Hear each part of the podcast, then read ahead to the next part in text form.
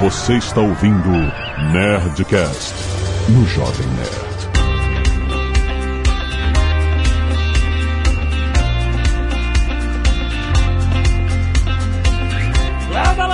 Nerds! Aqui é Alexandre Antônio do Jovem Nerd. Tá acabando o nosso crowdfunding. Não perca nerdcast.rpg.com.br Aqui é Flávio Augusto e eu prefiro segurar maluco do que empurrar mula. e não tem nada a ver com essa apresentação do Alexandre aqui. Eu tô usando cada espaço disponível pra falar desse crowdfunding.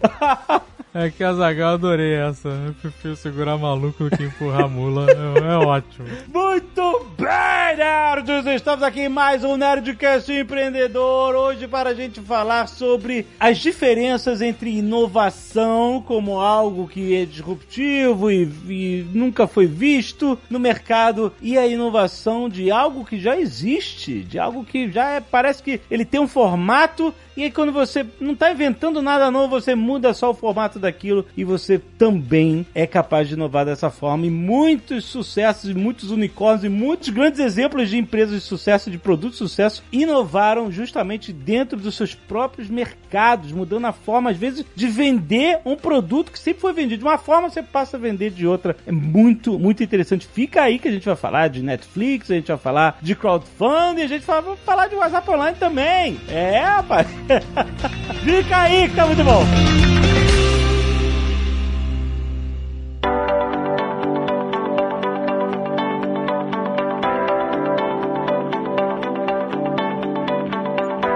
A gente sempre tem a velha exemplo da Nintendo, que era uma empresa que vendia cartas e passou a fazer jogos eletrônicos e, enfim, inovou dentro do seu próprio mercado. Mas isso é até uma repaginada muito grande no produto da empresa. A gente às vezes fala sobre a forma de venda, né? E a gente teve falando muito ultimamente dos streams, de Netflix, etc. E a gente está vendo que está acontecendo uma, pelo menos, aceleração de um processo de mudança da venda de um mesmo produto, né? Que são filmes, séries, né? Entretenimento, que talvez depois da pandemia a gente veja uma mudança que fique durante muito tempo na, na forma de se vender esses produtos, né? Pode incluir a educação também, né? É. Acho que aqueles setores que foram atingidos de frente pela pandemia e que tiveram que acelerar os seus processos processos de reinvenção para a sua própria sobrevivência, eles já estão experimentando, por antecipação, mudanças que só ocorreriam daqui a uma década, por exemplo. Sim. E que certamente, por terem antecipado essas mudanças, essas inovações que forçosamente tiveram que acontecer, quando passar a pandemia, não volta o que era antes, né? O que era antes ficou para trás. Ou seja, a educação está vivendo isso. Porque é um dos setores, se você for analisar, nós estamos em janeiro, final de janeiro de 2021, já está acabando o primeiro mês do ano. Que rápido, né? Já está acabando. Nem teve para errado. É, Exatamente, Powerhouse é amanhã, não é? Você. Hoje a gente, Powerhouse é 30 de janeiro. Ah, normalmente era no comecinho, né? Então o ano começava com Powerhouse praticamente. Exatamente, era no comecinho. Esse ano, como nós não fizemos nossa conferência presencial, não tinha por que ser no início do ano, fizemos no final, mas tá acabando já um mês. Olha que loucura, tá acabando já um mês e a gente tá vendo o quê? As escolas estão há 10 meses fechadas, todas as escolas. Escolas de ensino médio fundamental, faculdade, ou seja, não tem ninguém indo para campus estudar, não tem ninguém indo para escola estudar, as escolas não estão funcionando no Brasil. Escola de WhatsApp também fechada. Curso de inglês não está funcionando no Brasil. O WhatsApp, todas elas fechadas há 10 meses. E, e hoje, interessante, não está fechada porque o governo não permite que abra. Não é isso. Está fechada porque ela não quer ir. Ela não está com medo de entrar numa sala de aula, não está se sentindo seguro. Ele quer ir para a sala de aula só depois da vacina. Então, o que vai acabar acontecendo é isso. Esses setores vão ter que se reinventar, senão morrem. É uma questão de sobrevivência. Esse momento de adversidade, ele acelera o processo de desenvolvimento. Ou seja, aquelas mudanças que talvez antes não seriam feitas para não colocar em risco aquele formato já existente, vigente, agora não dá risco. Agora você tem que realmente arriscar muito mais, tem que se lançar a fazer alguma coisa nova para sua sobrevivência. É a única hipótese. É assim que funciona. A gente está vendo que o consumo de digital, de conteúdo de diversas formas, né, pode ser de entretenimento ou de educação, aqui já era algo que estava acontecendo no mundo por causa da própria tecnologia em si, né? EAD é uma realidade há muitos e muitos anos. Há muito tempo. Que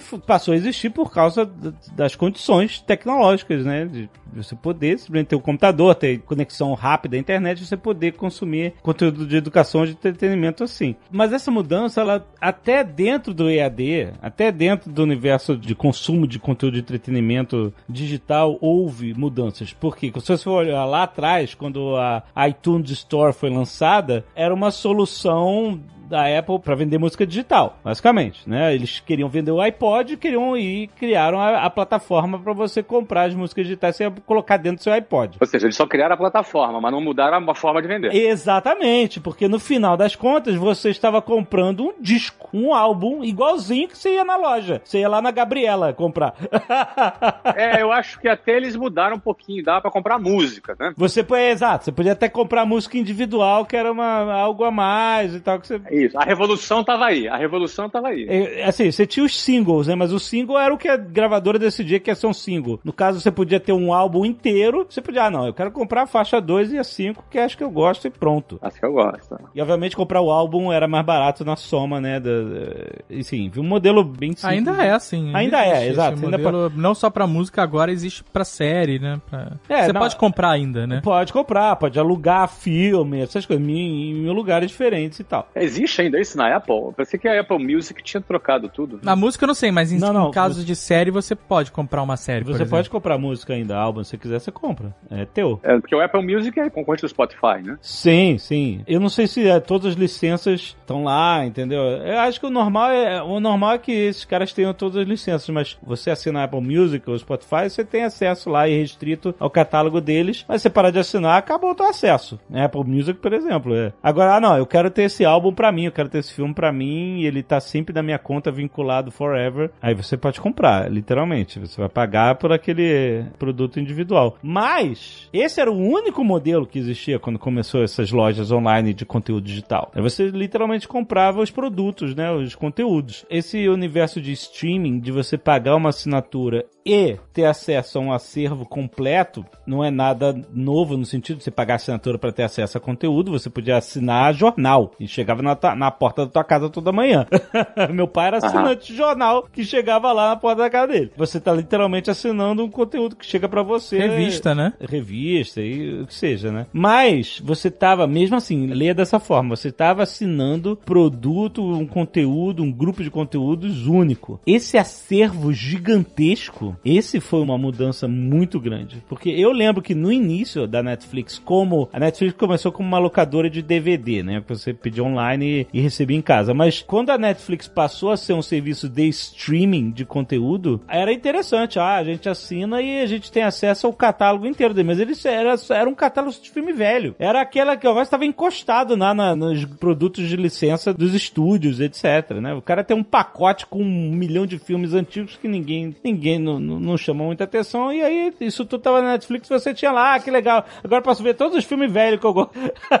não tinha um atrativo de que nem hoje, que essa briga dos streams hoje, de gerar conteúdo novo, original, exclusivo para aquela plataforma, né? Isso começou a acontecer a partir de 2015, mais ou menos. Foi... Mas as plataformas de game já fazem um pouco isso, né? Os consoles têm jogos que eram exclusivos do console. Xbox, Sony. É, não, sim. E o meu sucesso.com muito antes da Netflix também, desde 2014 também. Diga-se de passagem também. verdade, verdade. E aí, justamente, eu tô puxando esse assunto de, de falar sobre essa parte nova dos conteúdos de streaming que dão acesso não só a um acervo de outros conteúdos, mas uma série de novidades, novas produções originais e exclusivas de cada plataforma, como é o caso da Netflix, como é o caso do Amazon Prime Video, do HBO Max, o que seja, de todos esses caras, todos esses players, como é o caso do meu sucesso.com, como é o caso do WhatsApp Online. A gente, esse ano, ano passado, teve com esse fechamento todo, o cinema totalmente, né, trancado, né, para fora do consumo geral das pessoas, os filmes sendo todos adiados, ou a gente viu alguns testes acontecendo de filmes que iam pro cinema serem lançados totalmente no streaming, como foi o caso do Trolls 2, que fez bastante sucesso no streaming e tal, de filmes que iam para o cinema, mas foram lançados meio que num mix, por exemplo, Mulan, que foi lançado primeiro nos Estados Unidos na Disney Plus mas você tinha que ser assinante da Disney Plus e comprar o filme se você quisesse assistir quando eles lançaram, que foi lá para outubro e tal. E eles iam liberar o filme para os assinantes sem pagar em dezembro, ou seja, era estavam meio que vendendo um acesso antecipado para os assinantes. Né? Vender a Van Premiere só. Uma Van Premiere de alguns meses, né? De, sei lá, uns dois meses na frente para você poder assistir. Agora a HBO Max lançou Mulher Maravilha, mas só por um mês para os assinantes. Então, assim, ó, você não paga pela Mulher Maravilha se você for assinante da HBO Max Vai, ele vai tirar ela da plataforma daqui, entendeu? É, é, é, É que tá todo mundo testando, né? Tão Eles testando, querem. é. A, a Warner, né? Warner Media, que é dona da HBO Max, quer tentar simular o cinema, né? Porque o Isso. sucesso, eles medem o sucesso de um filme no cinema pelo volume de pessoas que vai ver o filme naquela janela de um mês, dois meses, né? Que o filme fica em cartaz. Então, deixar o filme na plataforma. Porque o que, que eles querem? Forçar a assinatura naquele período. É, eu quero que Mulher Maravilha me traga Santos agora. Exato. Não, daqui, ah, daqui a cinco meses eu vejo. É, exatamente. Eu quero agora, porque ah, vai sair de cartaz, entra agora. Só daí a gente já faz a seguinte leitura. Eles estão transformando o lançamento de um blockbuster, tá? de um filme de que é sucesso garantido, em estratégia de venda, estratégia de captação de novos assinantes. Exato, exatamente, exatamente. Vira uma, uma promoção né, para poder trazer novos assinantes. É, se você quiser ver esse filme, você tem que assinar dentro de um mês. Então, mas, é isso que eles então, estão mas dizendo. essa foi a primeira vez que eu vi eles fazerem isso, porque os outros caras, tipo, Amazon Prime Video começou a pegar um monte de filme aí que ia pro cinema, pegou aí o, o Príncipe Nova York 2 e ia estrear no cinema. Aí agora vai estrear no Amazon Prime Video. É, mas Só é que o vai que- estrear e vai ficar lá. Mas, exato, e, aí, e é o que. Então, por exemplo, o filme do Scorsese que lançou na Netflix, o The Irishman, Aham. é um filme que as- muitas pessoas estavam nessa vibe de, ah, eu assisto depois. Sim. Entendeu? Se fosse o filme no cinema, muitas pessoas iriam ao mesmo tempo ver o filme pra poder comentar e tal. Como ele tá na Netflix, É, ele tá numa é, plataforma de streaming, e É. um filme original da Netflix, então você sabe que não vai sair da plataforma. Sim, exato. é. Você, ah, depois eu vejo, é um filme grande, três horas e pouco, puta, depois eu vejo isso, um dia eu vejo isso. Ah, Mas se tem tempo limitado, Se- Exato. Então, se o cara falar, ó, se você quer ver esse filme, é um mês. Você tem que assinar o serviço, depois você pode até cancelar, mas durante o mês, é, é esse o período que o filme tá. É uma maneira de captar o cara e manter o cara lá, entendeu? E- Com e- novos e- lançamentos depois, né? Se, se eles forem competentes nesse Não, e nível. pra você ver como a gente já descreveu vários modelos aqui, que eles estão testando literalmente o modelo de você simplesmente colocar um filme, uma novidade na plataforma e deixar lá, o modelo de você vender uma van Premiere pra você ver se você consegue fazer como se fosse um ingresso de cinema. E era caro, hein? É, o Mulan era, era 30 dólares, era um negócio assim. Era é mais caro, caro, que o mas- ingresso de cinema, porque... É, mas, mas é porque eles consideram que você não tá vendo sozinho. É, que você pode estar vendo com uma família de cinco, por exemplo, né? E pagar só um. E você tá vendo esse de o filme estrear na plataforma e depois sair. E sei lá quando é que vai voltar de novo, entendeu? Vai voltar, óbvio que vai Com voltar. certeza não vão, vai Não voltar. vão destruir o filme depois. Mas assim, pra você criar essa urgência. Então você tem. A pandemia acabou criando a necessidade de testar muitas formas diferentes de se vender o mesmo produto. É, um o- filme. a única coisa que essas formas têm em comum é que todas elas estão cortando o atravessador. Exato, na sala de cinema, meu Deus. Estamos de fora dessa, de todos esses testes. Esse é um, é um business que acabou. A sala de cinema, como a gente conhece, nunca mais vai ser igual. Eu duvido. Você acha que mesmo quando voltar, não vai voltar igual? a Eu acho que não, força? cara. Porque você tem um- quantas centenas de milhares, se não milhões, na verdade são milhões de pessoas que já não gostavam de ir ao cinema, que já se acostumaram a ver em casa. Quantas pessoas que. Porque pra gente ir ao cinema é um negócio, né? A gente se acostumou, era um programa de final de semana, nossos pais levavam a gente ao cinema. Era como a gente conseguia consumir um filme. O filme ia pro cinema e só depois de sei lá quantos meses ou até mais de um ano que ele ia pra uma locadora, pra uma televisão pra você poder assistir. E hoje ele tá disponível agora. Ele tá pronto, ele tá disponível na plataforma direto. E os estúdios de cinema estão percebendo que eles não precisam mais das salas de cinema. Eles estão fazendo esses testes pra ver a entrega direta. E, a- e se vai. é, Exatamente. Se, e se pode se transformar em uma cultura, né? A cultura de ver filme em casa. É isso aí. De só ir ao cinema pra ver Vingadores, sei lá, qualquer coisa assim, né? Ou quando é um evento específico. Exato. Entendeu? agora a questão é se isso suporta. Exato. Eu já, assim, eu nunca fiz a simulação, mas eu, se fosse dono de cinema, eu daria um jeito de só membros assistem também, de fazer uma membership, de fazer uma assinatura. O cara assiste quantos filmes quiser e paga por mês também. É, a AMC, na rede de cinemas é, nos Estados Unidos, eles têm um membership que a pessoa ganha desconto ingresso. Aliás, a, a UCI fez isso no, no, no Brasil também. Todos eles estavam fazendo esses memberships que é, descontos na Bomboniere, filme de graça, sei lá que dia do, do mês, enfim. Mais um programa de fidelidade que é essa venda recorrente, que é algo que você bate na tecla há tanto tempo. Diferente de você simplesmente lançar um produto e botar ele à venda na, na sua banquinha e depois que acabar o, o lançamento ele vira um produto de catálogo, né? E isso é muito doido, né? Porque o, a indústria do cinema, que é o que a gente está comentando aqui, mas tem outros modelos também, era um modelo de negócio que não vivia de recorrência, né? O cara lançava um filme, né? Esse filme era um, um one shot ali, você investia uma fortuna, lançava esse filme e ele dava aquele resultado naquele período de tempo, Uhum. né? De um mês, de dois meses, né? Depois que ele ia fazer home video, depois que ele ia fazer streaming, mas não existe uma recorrência. E esse modelo de negócio está mudando completamente para um modelo de assinatura que é recorrência. Exatamente. Todos os principais estúdios estão criando suas próprias plataformas de streaming, mirando na assinatura, na recorrência que o Flávio vem falando aqui desde quando? É, mas é por que da recorrência? Porque você faz um esforço de venda para você fazer a aquisição desse cliente, você tem um custo de aquisição desse cliente, você faz um esforço único para captar esse cliente. E esse cliente vai te pagar várias vezes por um lifetime value, que se chama um LTV, por um tempo indeterminado. Então por que, que eu tenho que vender toda hora? Por que, que eu tenho que vender por filme? Aham. Para pra pensar, pô, tem que vender toda hora, vender por filme. Por que, que eu não tenho um, um clube onde o cara me paga uma mensalidade e ele pode assistir quantos ele quiser? A taxa de ocupação do cinema é- não é alta, não é 100%. Pai, tira a Covid aí, vamos tirar a Covid. Vamos falar aqui de chute porque eu não tenho os números. Qual é a taxa de ocupação no cinema? Não, é, na média não vai. é, na- Você acha que na média é mais de 50? Puta, na média? Eu acho que não, hein? Na média não dá. Porque cinema lota no final de semana. Exato, né? Segunda a É, quinta ele tá as moscas. E, e aí o que, que acontece? Ah, mas aí tem os lançamentos. Você pode ter uma regra para lançamento. Ele paga um valor para fazer a reserva. Você entendeu? Ele pode estar incluído, mas ele paga o valor de uma reserva. E aí você controla a demanda através do preço. E acho que é ok. O cara, poxa, é igual o seguinte, né? Plano anual na Universal Studios ou na Disney. É um ticket anual num parque desse, por exemplo. Eu que moro aqui em Orlando, a gente por muito tempo teve ticket anual. Agora, tem umas 10 datas bloqueadas, porque são aquelas datas que tem muita procura, entendeu? Uhum. Tem 10 datas bloqueadas no ano, 10, 11 ou 12, eu não sei quantas exatamente, mas são um número de datas bloqueadas. Tem um modelo de Annual Pass que você pode ir todos os dias, é muito mais caro, claro. Ah, aí tu vai pagar por. É. Exato. E aí quando você tá aqui, você fala, cara, sabe quais são os únicos dias que eu, não- que eu nunca vou passar perto de um parque? Nesses dias. É, são esses dias, exato. Que tá lotado. Eu pagaria pra não ir nesse dia, entendeu, cara?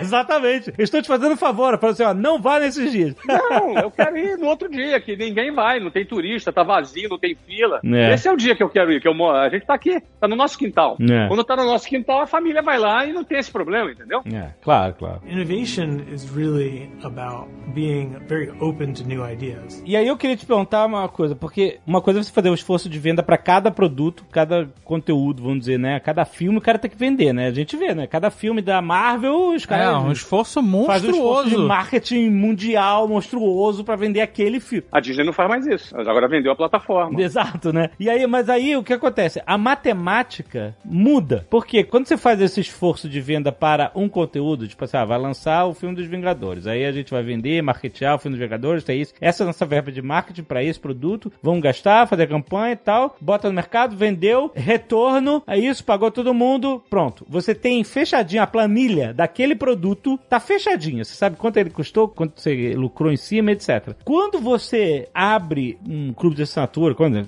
por exemplo, um serviço de assinatura, onde ninguém tá comprando especificamente aquele produto, e sim alimentando uma plataforma que vai trazer esses produtos novos, você muda a matemática desse produto. Você não tem como atribuir mais aquele ticket especificamente àquele produto. Ele não tem mais esse ticket, ele não tem mais a compra direta, né? Mais ou É menos, né? Você atrai novos assinantes Então, nesse uma período. coisa que a HBO tentou fazer aí com a Mulher Maravilha, talvez pra botar isso na planilha da Mulher Maravilha. Ó, teve tantos milhões de assinantes nesse mês que foi que lançou a Mulher Maravilha. Mas a métrica do sucesso é outra. Cada estudo de caso que a gente lança no, no meusucesso.com, a gente faz uma campanha. Então, vamos fazer uma campanha, não é? É, você tem um custo. Vai filmar, vai editar, música, tudo, tudo isso tem custo. Você vai fechar uma planilha de custo daquele conteúdo. Como ele não tem uma venda direta pra ele, que vai É, eu acho que o que o Alexandre quer perguntar é como é que você percebe ou calcula a performance de cada estudo de caso. E de que a grana que você investiu retornou, entendeu? Pra você definir o Ou não é assim que você próximo. avalia mais? Não, não é assim que a gente avalia mais. A gente avalia a plataforma como um todo. Você avalia a plataforma plataforma como um todo, e a plataforma precisa ter produto de qualidade, precisa ter produções de qualidade que faça a retenção do cliente, senão o LTV cai. Sim, é totalmente diferente a forma de. É totalmente diferente. É completamente diferente. A métrica é a métrica da plataforma. Você tem um percentual de desistência, você tem uma, uma quantidade de vendas que acontece todos os meses, independentemente de ter lançamento ou não ter lançamento, entendeu? Sim, sim. É uma outra dinâmica. Você não tem, ah, vamos lançar três filmes no ano. O cara vende três meses por ano, três vezes por ano. É. A gente vende 365 dias por ano. Isso é bem curioso porque, falando de cinema, como a gente tá falando aqui, a indústria de cinema, ele tá, ele sempre teve focado nisso, né? Ele só tem a venda, né? Ele não precisava se preocupar com retenção. Ele tinha que vender. Vendia o ingresso pro cara ver esse filme. E agora ele tem a venda, ele tem que continuar fazendo, e a retenção, né? De cara continuar a É plataforma. um outro método Então, mas de trabalho. pergunto, a retenção, como é que você define que a retenção é por aquele conteúdo ou a retenção já tá na conta do outro conteúdo novo? A Netflix que agora, que anunciou recentemente que vai lançar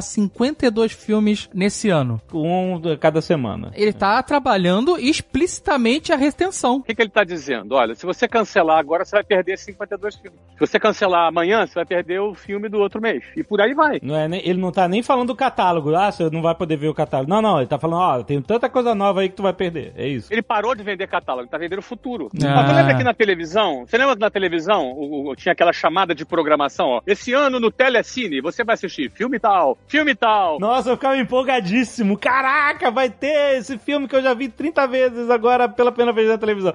Vou ver na televisão, dublado pela Herbert Richards, né, cara? Exatamente. Exatamente. Eu ficava empolgado com essa propaganda do, do Telecine, né? do Tela Quente. É, da tela quente. Então você tem. Esse tipo de chamada é uma chamada que tem o objetivo de fazer retenção. Uhum. Você não está trabalhando para ganhar novos clientes, você está trabalhando para manter e motivar os seus clientes existentes. Ah, tá, tá, tá, tá. Entendi. Por exemplo, os 52, você, claro que você quer trazer novos assinantes. Claro. Mas você quer que o seu assinante que tá lá não saia. Exato. Ah, não, eu vou ficar aqui mais um ano pagando isso. Você está mostrando para ele, ó, tá vendo? Aqui a gente está investindo, está trazendo filme novo, vai trazer coisa legal, a decisão que você tomou tá certa, tá valendo a pena, você tá pagando muito pouco, tem 52 filmes, e por aí vai. Por esse pouquinho que você paga por mês, você tem direito a tudo isso, e muito mais, e por aí vai. Então, mas, mas aí eu pergunto, você tem que definir o, o seu orçamento para essas produções, não mais baseado no, no, no sucesso de uma ou outra produção, mas da plataforma como um todo, né? Mas é baseado no sucesso do fluxo de caixa. Uhum. Em vez de você ter três, faturar três vezes, vai que num, num desses lançamentos aí, cara, tem uma treta aí no meio do Twitter e começa a cancelar o filme por motivo A, B ou C, entendeu, cara? Uhum. Aí você deixou de vender 33% do seu faturamento do ano porque deu um problema ali, entendeu? Ou o personagem principal se envolveu num, num caso real de assédio, entendeu, cara? Uhum. Ixi, cara, estragou tudo. Você imagina um negócio desse? né? Lembra aquele personagem lá do House of Cards? Sim, sim, Kevin Spacey. Kevin Space, pô, teve problema com ele, deu um pau, cara, deu um pau, acabou a série, entendeu? Então, mas tem outras séries, tem outras séries. Agora, o que que acontece? Na assinatura é o fluxo de caixa, você tá faturando por mês. Sim. E esse fluxo de caixa é, é- é o que tá pagando, é o que tá bancando as produções novas. A conta fecha, porque o volume é muito maior, entendeu? Sim, porque manter o, o assinante é um esforço de venda tão grande quanto adquirir um novo assinante. É, manter um assinante, ele não custa a mesma coisa, custa muito menos. Certo. Ele custa um esforço de produção para você ter o produto sempre de qualidade. Eu vou dar um exemplo. Nós estamos aí com mais de 200 mil alunos na, na WhatsApp Online. Devemos chegar a meio milhão de alunos aí esse ano. Aham. Caramba. E mais de 50 países. Nós já lançamos o WhatsApp Online só com conteúdo de travel. No último momento possível, né? É. Pelo menos por um período. A gente conseguiu fazer todas as produções em Las Vegas, em, em- em Califórnia, Orlando, Aham. antes da pandemia. né? E aí fizemos todo o conteúdo de travel, tudo. Pô, as pessoas compraram o conteúdo de travel. Que elas pagam já é uma dinâmica de preço muito inferior à própria WhatsApp. Era seis vezes, seis, sete vezes mais barato que a WhatsApp presencial, nosso curso online. Por quê? Porque a gente tinha uma perspectiva de escala muito maior. Depois que o cara já comprou o conteúdo de travel, sem ele ter contratado mais nada, sem ele ter pago mais nada e sem pagar mais nada, a gente está colocando lá o conteúdo de business. Sim. Ou seja, estamos já ensinando para ele Big Data, empreendedorismo, liderança, public speaking, que é falar em público, é, enfim, uma série de soft skills profissionais que o cara precisa adquirir, mas ele vai aprendendo isso enquanto aprende inglês com esses temas. Uhum. Só que esses programas, todos são mais de 300 horas de business, entraram sem nenhum custo para Nós vamos lançar no primeiro semestre desse ano conteúdo de kids, voltado para criança. E a gente deve ter uma linha de conteúdos de games para criança. O que, que eu posso adiantar aqui? Nós estamos já fazendo uma seleção, casting de youtubers de game americanos que vão fazer parte do nosso casting. Olha aí. Que já é o casting que muitos já estão acostumados a ver, assistir, etc e tal. Então vai entrar o conteúdo de kids. Então daqui a pouco gente vai fazer um plano família, que é aquele que você bota ali quatro usuários, né? Aí cada um tem o seu certificado, cada um faz sua prova na mesma conta. Isso tudo no mesmo preço da assinatura. Então essa é a vantagem de uma plataforma, porque o cara está pagando pela plataforma e não pelo título. Não pelo título, está pagando pela plataforma. Ainda nesse ano a gente vai colocar o news, que vai ter uma, um resumo das notícias da semana, todas as semanas, produzidas em inglês. A gente talvez vai fechar aí com, com uma agência de notícias internacional, de renome, e a gente vai dar aula em cima das notícias. Olha, o cara vai estudar em cima do Covid, em cima das vacinas, em cima da eleição americana e por aí vai. Isso tudo é dentro da plataforma. Então, ou seja, o que vale é a percepção do cliente sobre a plataforma. E quanto mais você lança e você coloca no pipeline, ó, eu vou te entregar isso seis, daqui a seis meses eu vou te entregar isso, quanto mais você lança, mais você está dizendo pro teu cliente. Lembra aquilo que você me paga? Você me pagava por X. Eu tô te dando X mais Y mais E mais A mais B mais C. E o preço é o mesmo. É um pouco parecido com o que está acontecendo com o financiamento coletivo. Conte-me porque eu sei que vocês aprontaram. Eu sei que vocês aprontaram. Pela animação do Jovem Nerd na apresentação, aprontaram bem. Tá acabando, gente. É, tem, tem que chamar o povo, que ainda não, não se decidiu. O que a gente fez, a gente fez o financiamento coletivo para financiar a publicação de vários livros, né? São dois romances de 500 páginas cada, mais uma graphic novel, né, que é uma história em quadrinho, mais um livro-jogo, só que o livro-jogo já é algo extra. É. O financiamento coletivo, ele era voltado para os três primeiros títulos, os dois livros e a história em quadrinhos. E as pessoas que apoiaram, quando a gente chegou numa determinada meta, o livro-jogo foi incorporado à recompensa dessas pessoas. Então, a pessoa que já tinha apoiado o projeto ganhou mais. Quem entrou depois já entrou com mais recompensas. Isso. E todos esses se sentem incentivados a, a espalhar o, o financiamento coletivo e a trazer mais gente, porque quanto mais metas a gente consegue bater, mais coisas a gente consegue agregar às recompensas que o pessoal está apoiando. Exatamente. Ou seja, o, o valor do apoio da pessoa passa a ter mais poder de recompensas, né? Então eu digo que é parecido não pela recorrência, porque o caso do financiamento coletivo não tem recorrência. Pela inovação. É uma forma diferente de vender. Né? Sim, sim, e porque pelo mesmo valor, como- assim como no, no WhatsApp Online, pelo mesmo valor o cara continua recebendo cada vez mais coisa, mais coisa, mais coisa. É. No financiamento coletivo, pelo mesmo valor, é, a pessoa acaba recebendo mais coisa. Então, dependendo da meta que a gente bate, os livros ganham mais histórias, mais páginas, né? Mais ilustrações. Exato. É, o o audiolivro produto- não existia no projeto original, o audiolivro do Isso, exato, né? Todo mundo recebe. Agora existe. O consumidor se sente parte da criação do produto também. Exatamente. É uma versão cibernética do você decide, lembra do? É, é, justamente o coletivo, todo mundo junto, é, acaba justamente moldando, né? Teve, aliás, teve recompensas que nasceram graças ao, ao feedback do público. Por exemplo, o audiolivro. Não havia um, um plano no início para transformar os romances em audiolivros, mas todo mundo pediu e a gente falou assim: bom, então vamos colocar com uma, uma mega meta estendida e se a gente chegar lá, a gente tem condição de financiar também a, a produção de um audiolivro, né? E aí é isso que vai acontecendo, né? Existe uma matemática no financiamento coletivo, quanto mais aumenta, né, o, o apoio, né, você vai aumentando a sua margem de lucro, mas você vai trazendo mais e aí a margem vai diminuindo quando você vai colocando essas recompensas extras, né, essas metas estendidas. Mas a vantagem é que essas metas estendidas também é como você falou, né, você está vendendo o futuro da noção que a pessoa tem de ah, eu vou participar disso porque eu vou ter muita coisa no futuro por esse valor que eu tô dando agora. E aí o, financiamento coletivo meio que passa por isso no sentido de todo mundo que participa e faz o projeto crescer acaba entendendo que cumprindo essas metas, né, ele vai se tornar algo maior, né, e ele vai estar entendendo que no futuro ele vai obter muito mais do que simplesmente estivesse indo na prateleira e pegando um produto e, sabe, levando caixa. E é legal porque parte disso é essa construção em conjunto. O audiolivro, que não era, né, um- uma coisa planejada no início do projeto, acabou sendo incorporada, entrou com uma meta estendida e foi superada e vai existir dentro do projeto, né? Isso é algo que eu achei incrível é, quando comecei a estudar e participar de outros financiamentos coletivos. Agora, deixa eu te fazer uma pergunta.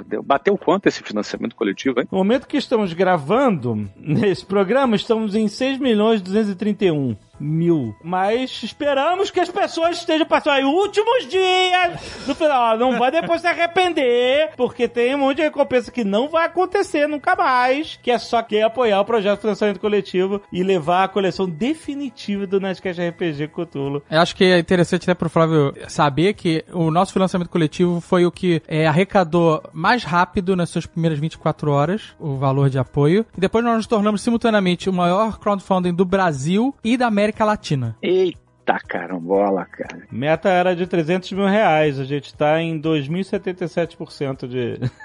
Sensacional. A gente tem muitas ideias de conteúdos e colecionáveis que a gente gostaria de trazer para essa propriedade intelectual nossa do Nerdcast RPG, mas a gente não sabe se a galera vai gostar. É, é, produzir história em quadrinho é, é um trabalho monstro. A gente já produziu história em quadrinho antes, o Independência ou Mortos, com o nosso querido e saudoso Harold Stricker, que fez uma, uma arte incrível de, de, o Dom Pedro lutando contra zumbis, etc. E, foi um projeto longo, caro, demorado, né? E enfim, a gente não sabia se o nosso público gostaria de ver uma história em quadrinho dessa história que a gente criou. E aí a gente, poxa, se a gente coloca isso num, num, num financiamento coletivo, as pessoas vão votar apoiando ou não. É isso que a gente vai saber, né? O consumidor vota com a carteira nos produtos que quer ou não quer. Então, se as pessoas quiserem, a gente vai ter uma noção de quantas pessoas vão querer, se isso vai ter essa repercussão.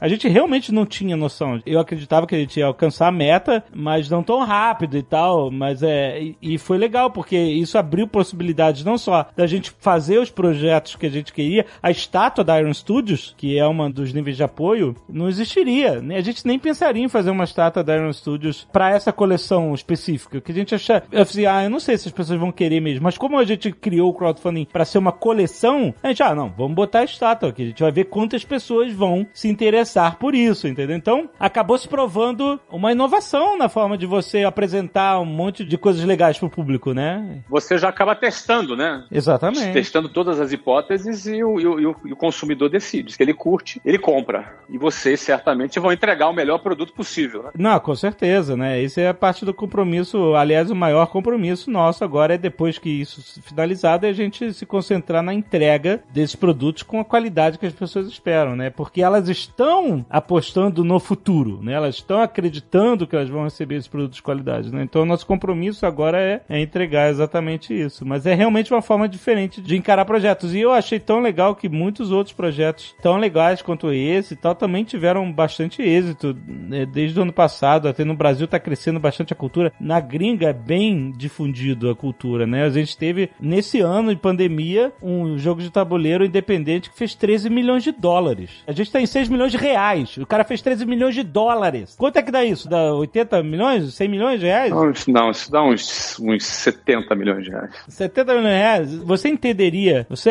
apostaria que um jogo de tabuleiro poderia alcançar 70 milhões de reais no, no, no, no mercado, assim? É uma coisa incrível, que é uma forma inovadora de se apresentar projetos para um público, né? Você consulta o público final diretamente, né? Esse cara, independente, o Zach Childress, tem empresas grandes de board games, inclusive de capital aberto, que usam o crowdfunding como uma plataforma de testes também. A Hasbro, que é uma empresa multinacional, gigantesca, que é dona das maiores licenças de jogos do mundo, né? Tem o Monopoly. É, tem Transformers, tem G.I. Joe, não só tem, jogos, né? Tem é, vários não produtos. Só jogos, eh, brinquedos, etc. Eles têm uma plataforma de crowdfunding dentro do site deles, que é a, a Hasbro Pulse. E na Pulse eles lançam produtos que são às vezes mais de nicho, que eles não têm certeza, são colecionáveis especiais e tal, que eles vão, na verdade, estão consultando o público. Vocês gostariam de fazer isso? Mas isso é bem interessante também porque parece um pouco com o que os estúdios de cinema estão fazendo com as suas próprias plataformas de streaming. Aham. A Hasbro está fazendo, cortando o intermediário, que é o lojista, quando ela vende direto pro consumidor através de financiamento coletivo. E assim, sem querer assim, mudar o assunto, mas só abrindo um parênteses, a montadora de automóveis mais valiosa do planeta, que vale mais do que quase somatório das outras todas montadoras, que é a Tesla, o que ela fez foi isso. Ela cortou todos os intermediários, né? Ela vende pela internet. É,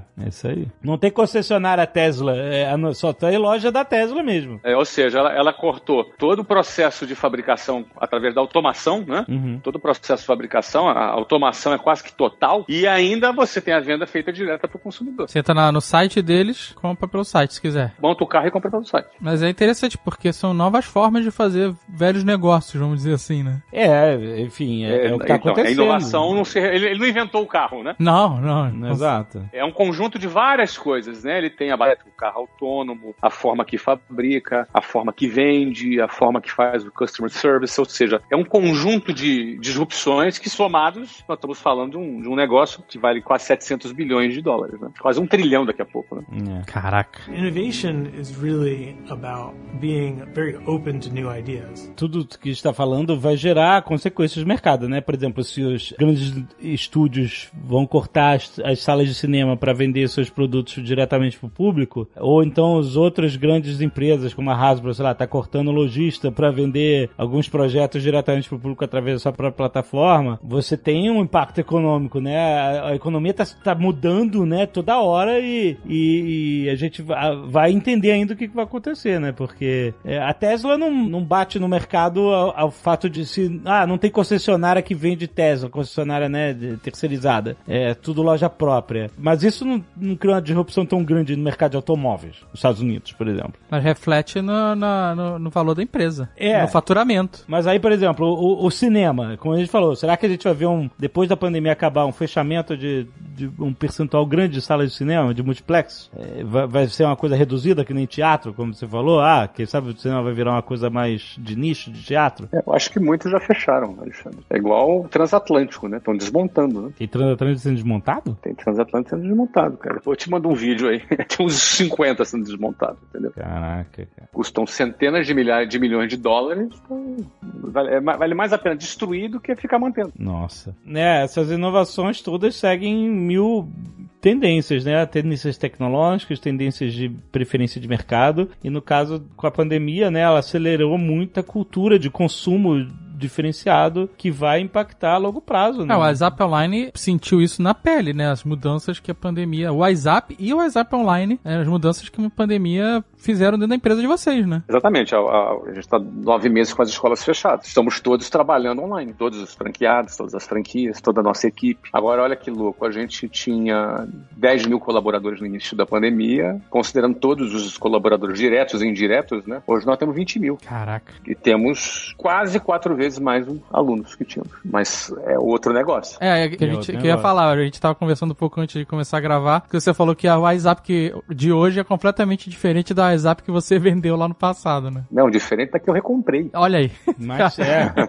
diferente daquela que eu recomprei. É, é incrível, né? É incrível. Mas estamos aí para 2021. 2021 vai ser um ano de muita guerra ainda, ainda com muito Covid, ainda com muitos capítulos inusitados aí até terminar a imunização do Brasil, que eu acho que vai ser lá pro segundo semestre. Então, desde quando a gente fez as previsões, né? Quando a gente fez as nossas previsões em dezembro, uhum. a gente falou já que seria um ano duro, seria um ano de muito desafio. E, ou seja, é bom na hora de cada um se planejar no seu negócio, contar que vai ser um ano, não vai ser um ano normal ainda. 2022 começa. Né? 2022 não vai ser um ano normal, Flávio.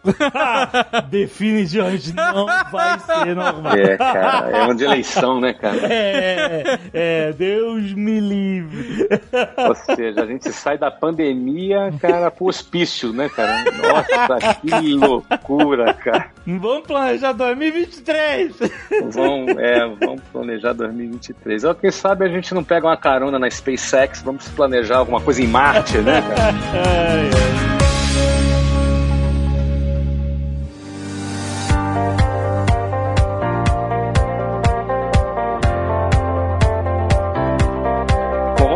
aproveitar que hoje é sexta-feira, 29, você que está assistindo entre 29 e 30, eu vou te fazer aqui uma oferta que é interessante para você e você que está assistindo depois do dia 30 de janeiro também não vai deixar de ser interessante, mas mais interessante ainda se você está ouvindo no dia 29 e 30, porque amanhã ou no sábado, dia 30 de janeiro, é o dia do Powerhouse 2021. Olha aí. E a edição de 2021 está muito especial. São seis horas de aulas e a primeira aula eu vou dar, essa aula vai ser justamente justamente sobre inovação. O tema é inovação e as diferentes formas de se fazer as mesmas coisas. Vários casos de inovação, inclusive dentro da nossa empresa. A aula é sobre isso. Como você pegar alguma coisa que é velha e você inovar em cima do velho, sem necessariamente você ter que inventar um produto. Essa é a primeira aula. A segunda aula vai ser dada pelo Carlos Wizard sobre como formar equipes vitoriosas ou seja, como você recrutar, selecionar, engajar, motivar e performar com a sua equipe. Logo em seguida, a terceira aula é com o Thiago Negro. O Thiago Negro vai falar sobre como escalar na internet. Você vai ter a oportunidade de ouvir o Thiago Negro falando de um tema que não é finanças, que é um tema que ele também tem bastante autoridade, que é como escalar na internet, que é o que ele tem feito nos negócios dele e no próprio perfil dele, o Primo Rico, que conta aí com milhões de seguidores. Como escalar na internet, ele vai trabalhar essa parte mais voltada para negócios, para vendas na internet, como escalar na internet. A quarta aula vai ser com o Thiago Brunet. Thiago Brunet também é um cara muito interessante, vai falar sobre inteligência emocional. É, ou seja, tudo que a gente faz é com gente, com ser humano. Então não tem como a gente, por trás das empresas tem pessoas, por trás dos negócios tem pessoas, por trás dos números tem pessoas. Então a aula é sobre inteligência emocional. E a última aula, comigo, eu volto para a última aula, dou a primeira e a última aula do evento. A gente vai falar sobre vendas, conceito e técnica. Conceito e técnica de vendas é o tema mais pedido e a gente incorporou vendas nesse evento. Esse evento acontece no dia 30, de 1h30 da tarde às 7h30 da noite. Você pode assistir da sua casa, da televisão, do teu computador, do seu tablet, do seu celular. Você pode assistir esse evento. A novidade é que esse ano a gente criou o Powerhouse Plus, que é uma plataforma de streaming. Olha aí ela de novo aí, Jovem Net. plataforma, recorrência. E qual é a diferença? Você compra um ingresso pelo preço do ingresso que você sempre pagou no Powerhouse, custa 12 parcelas de 48 reais. Ou seja, em 12 parcelas de 48 reais, além de você assistir o Powerhouse ao vivo, você recebe os, as cinco últimas edições na íntegra. Do Powerhouse. Do Powerhouse. 17, 18, 19, 20 21. Ou seja, na realidade, as quatro últimas. Você, pelo preço de uma edição, você tem cinco edições. E você tem garantida a sua presença no próximo ano. Se você quiser, é óbvio. Aham. Né? Ou seja, é uma assinatura anual em que você compra um ingresso e ganha todas as outras edições do passado. Muito bom. Lembrando que é, isso tudo na plataforma online, né? Isso da plataforma online, ao vivo, E as aulas vão ser ao vivo também na plataforma online, certo? na plataforma. E se você está assistindo depois do dia 30, o que vai acontecer é que você vai ter acesso às cinco últimas incluídas desse ano e você vai ter direito na sua assinatura a próxima, que é a de Olha aí. 2022. Excelente. Link aí na descrição do episódio. Muito bom. E olha, tá acabando o crowdfunding, então eu vou esquecer aqui, ó. Só até dia 2 de fevereiro, gente. também tem link aí. Tem link. Vem embaixo do link do Powerhouse, tem o link do Nerdcast RPG. V- vamos dobrar essa meta, vamos dobrar a meta. Olha! Este Nerdcast foi editado por Radiofobia, podcast e multimídia.